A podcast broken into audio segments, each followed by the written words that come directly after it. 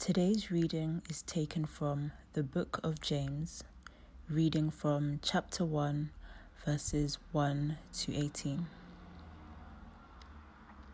James, a servant of God and of the Lord Jesus Christ, to the twelve tribes scattered among the nations. Greetings. Consider it pure joy, my brothers and sisters, whenever you face trials of many kinds because you know that the testing of your faith produces perseverance. Let perseverance finish its work so that you may be mature and complete, not lacking anything.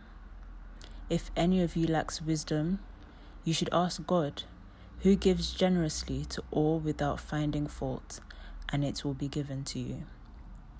But when you ask, you must believe and not doubt because the one who doubts is like a wave of the sea, blown and tossed by the wind. That person should not expect to receive anything from the Lord. Such a person is double minded and unstable in all they do. Believers in humble circumstances ought to take pride in their high position, but the rich should take pride in their humiliation, since they will pass away like a wild flower. For the sun rises with scorching heat and withers the plant, its blossom falls and its beauty is destroyed. In the same way, the rich will fade away even while they go about their business. Blessed is the one who perseveres under trial because, having stood the test, that person will receive the crown of life that the Lord has promised to those who love him. When tempted, no one should say, God is tempting me. For God cannot be tempted by evil, nor does he tempt anyone. But each person is tempted when they are dragged away by their own evil desire and enticed. Then, after desire has conceived, it gives birth to sin, and sin, when it is fully grown, gives birth to death. Don't be deceived my dear brothers and sisters. Every good and perfect gift is from above, coming down from the Father of the heavenly lights, who does not change like shifting shadows. He chose to give us birth through the word of truth, that we might be a kind of first fruits of all he created. Do you know who this is? Well, if not, do you know who this is? Well, I expect most of you would recognise Arnold Schwarzenegger, and that's him as a young boy um, in the left of your screen. Famously a bodybuilder, actor, and of course, the Governator. He remains a legend in the world of competitive bodybuilding, most of all for his record-breaking first uh, seven first place finishes at Mr. Olympia, uh, the world's premier bodybuilding event. But he didn't get from there to there overnight or without any hard work. Rather, hours and hours over years and years of hard, painful effort. Why go through all that pain? Because he had a goal in mind. He knew where he wanted to get to, and he knew the route to get there. No pain, no gain. If you've ever pushed yourself in the gym or in almost any form of exercise, you'll know that pain is the right word.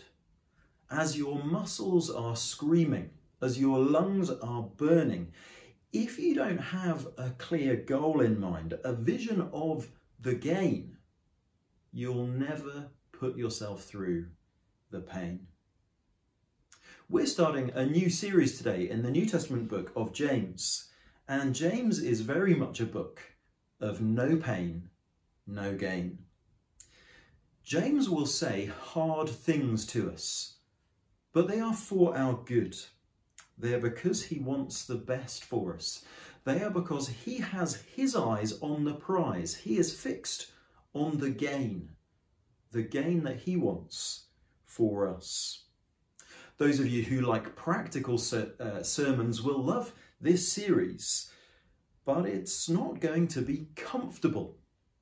If you come to church to get a, a gentle shot of feel good vibes, James is not the book for you. In fact, maybe for the next few weeks you want to watch a different service. And no, no, I'm only joking. I'm only joking. Please do stay, watch, watch ours.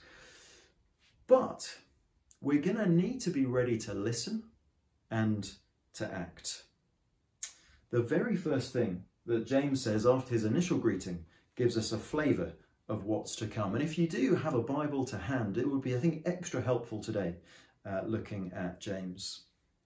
He says this, verse 2 Consider it pure joy, my brothers and sisters, whenever you face trials of many kinds. Consider it pure joy whenever you face trials, James says to us. And we say to James, no offence, but are you mental? But as I said, like a good trainer, James has his eyes on the prize, even though he knows there's some pain to be gone, gone through on the journey. And the prize is there in verse 12.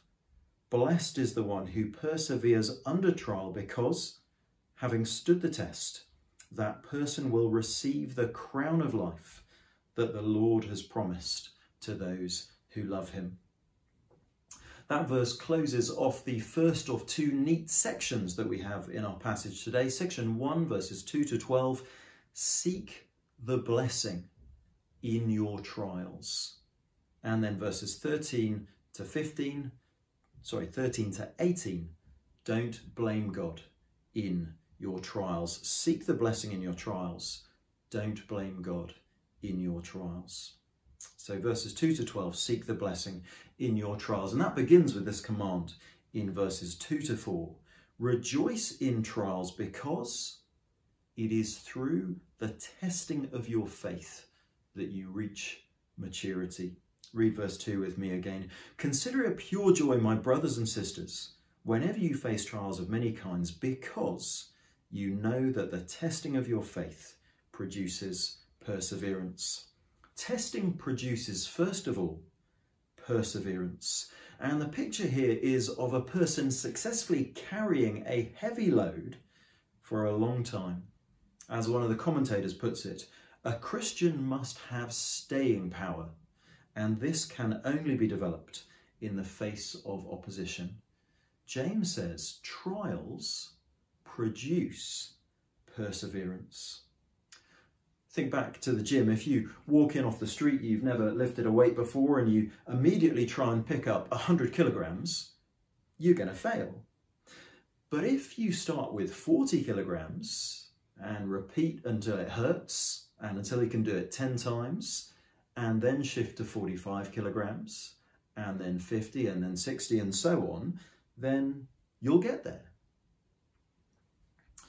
But if you say the first time, that hurts, I'm giving up, I'm off to McDonald's instead, then you'll never get there.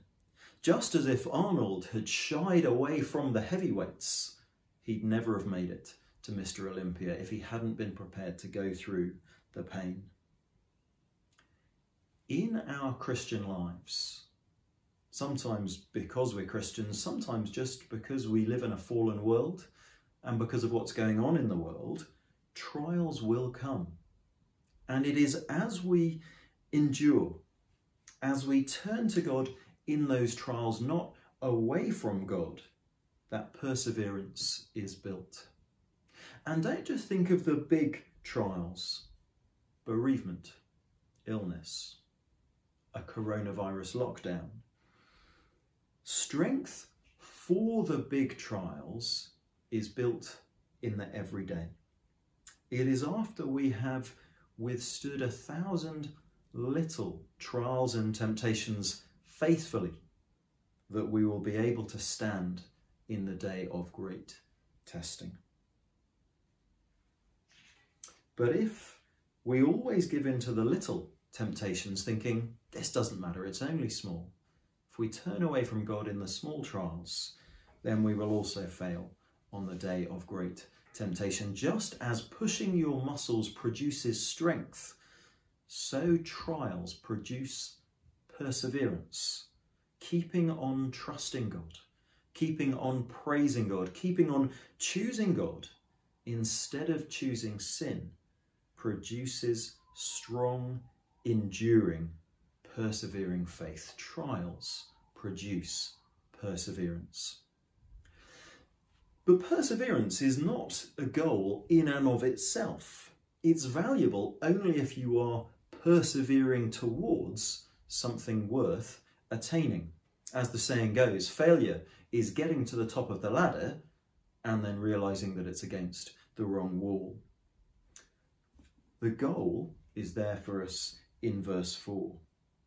Let perseverance finish its work so that you may be mature and complete, not lacking anything. And so James says, let, there's another command here, let perseverance finish its work. Again, if we jump back at the first sign of struggle and difficulty, then we'll never get that strength, we'll never get that maturity. So let me ask you a question. Do you want to grow as a Christian? Do you want to reach wholeness, completeness, spiritual maturity? Well, James tells us that we get there not by going off to a monastery, not by getting in touch with our inner self, not by sitting in an ashram on top of a mountain, but by enduring through trials.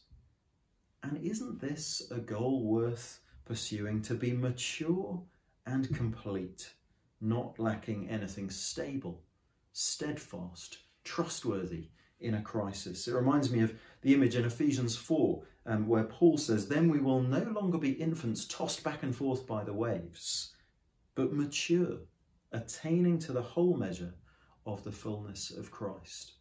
Or that image in Psalm 1, uh, like a tree planted by streams of water, solid, steadfast, unaffected by drought or heat.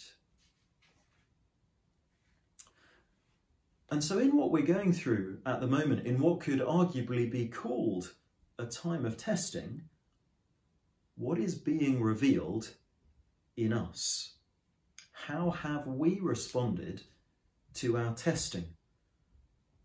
Turning in on ourselves, turning to sinful pleasures, self medicating with food or television or alcohol, or turning to the Lord turning to our Christian brothers and sisters to seek support from them, turning outwards to serve others?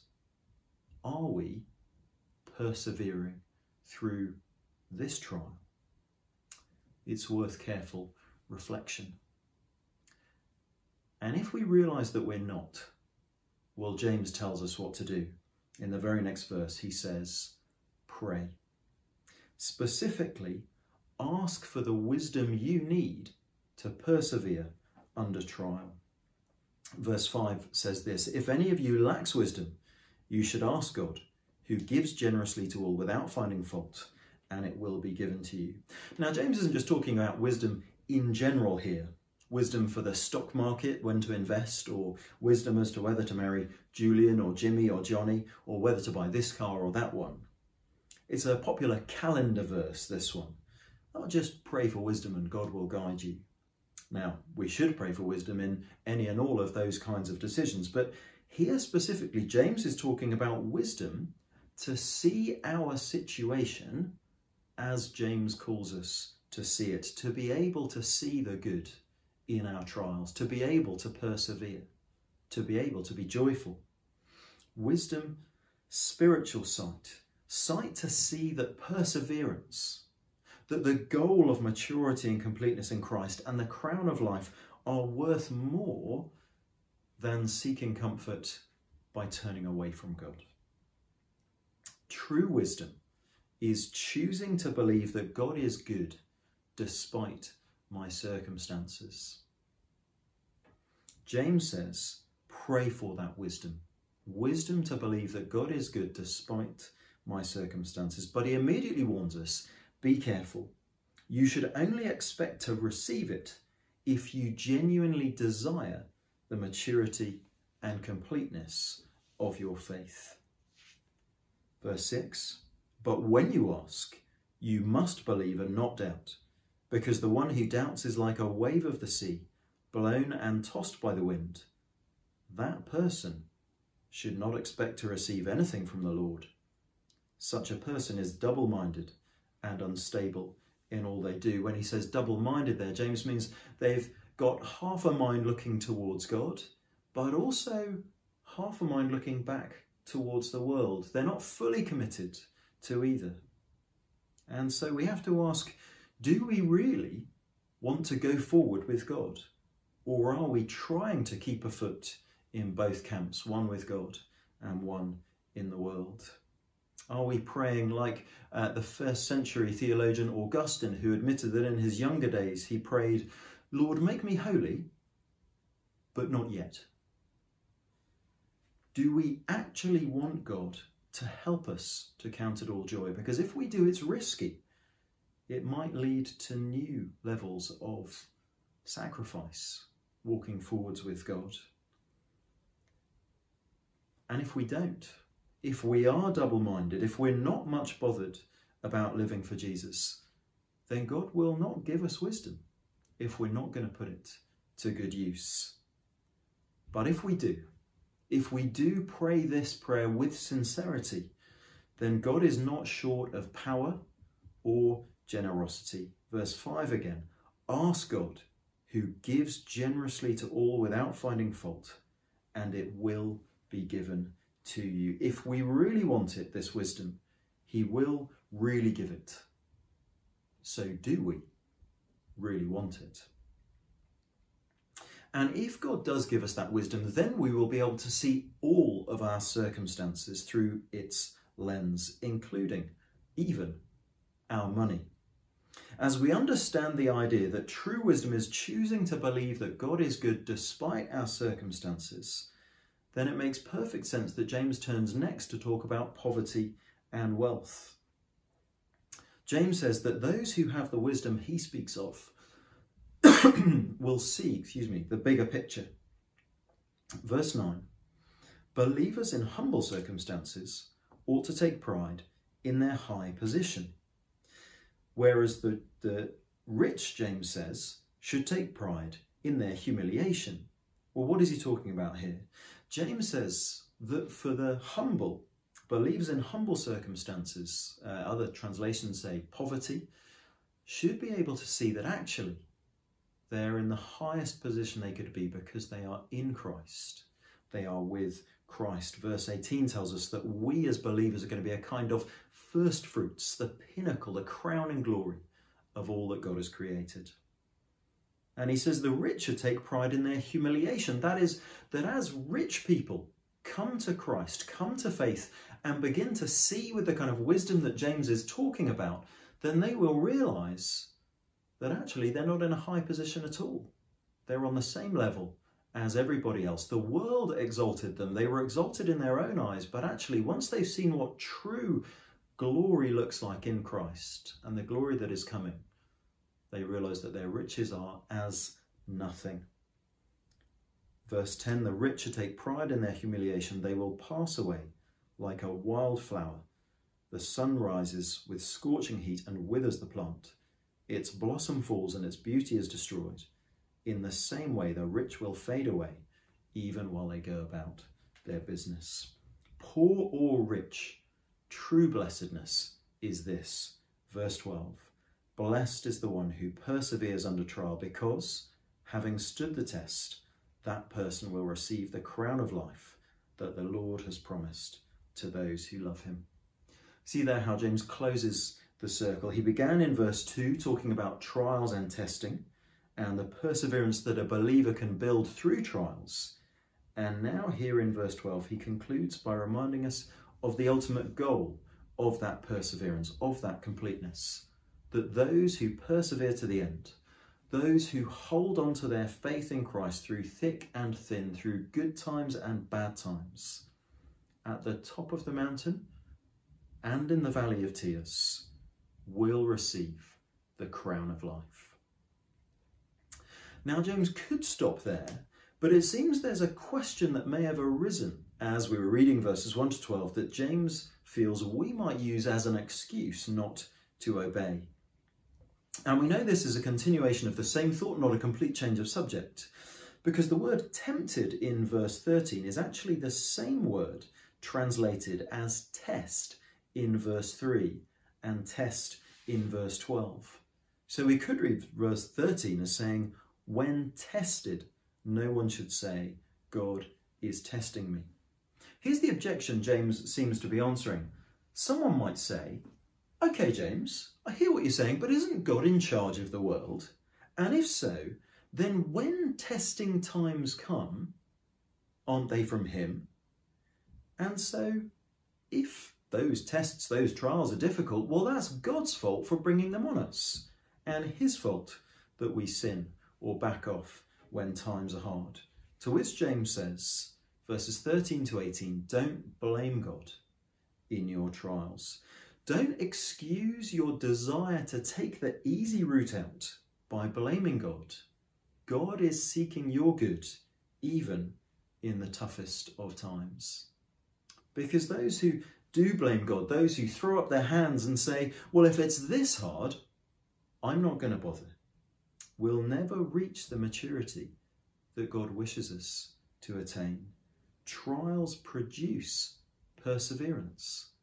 Let perseverance finish its work.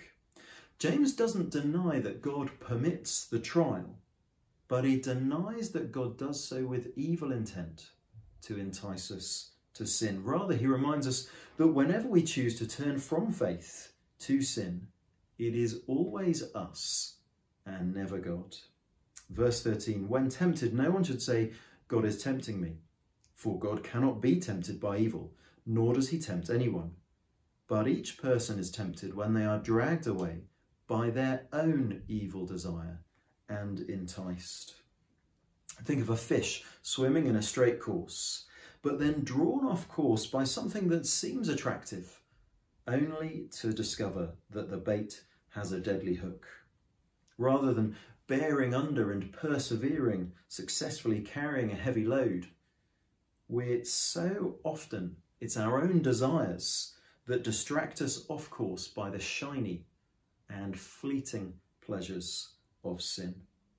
And if we do so, and then we do so again, and then we do so again, and we do so again, then rather than coming to maturity, sin grows to maturity in us. And sin, when fully grown, brings death. The Puritan theologian John Owen said, Be killing sin, or it will be killing you. Be killing sin, or it will be killing you. Verse 15 Then after desire has conceived, it gives birth to sin, and sin, when it is full grown, when sin is mature, brings, gives birth to death. Now, here's the thing at any point, at any point, sin can be killed. It is never too late to repent. But the longer we leave it, the more we let a sinful desire, a sinful direction of life continue, the harder it is. The bigger it is, the stronger it is, the harder it is to kill. The day to repent and fight our sin is today, now. Tomorrow, it will be stronger. James doesn't deny that God permits the trial, but he denies that God does so with evil intent. Rather, just as a good trainer gives the one he is training progressively harder tasks, as Arnie's trainer would have done, and just like a good father allows his child to struggle as they are learning to walk, learning to climb, learning to run, God allows in our lives what we need to build perseverance, to bring us to maturity, to bring us to completeness, so that we might be, verse 18, a kind of first fruits of all he created, the crowning glory of what he has done. All that comes from him is for our good, even in the hardest of times. As Joni Eareckson Tada says, God permits what he hates to accomplish what he loves. He chose to give us birth through the word of truth that we might be a kind of first fruits of all he created. Well, that's the start of our journey through James together. Um, I hope you are ready for a painful but gainful few weeks. And so let us seek the blessing in our trials. Let us pray for wisdom to see that perseverance, maturity, and completeness in Christ and the crown of life are worth more than anything else, so that we may rejoice and persevere and stand the test right to the end. In Jesus' name, Amen.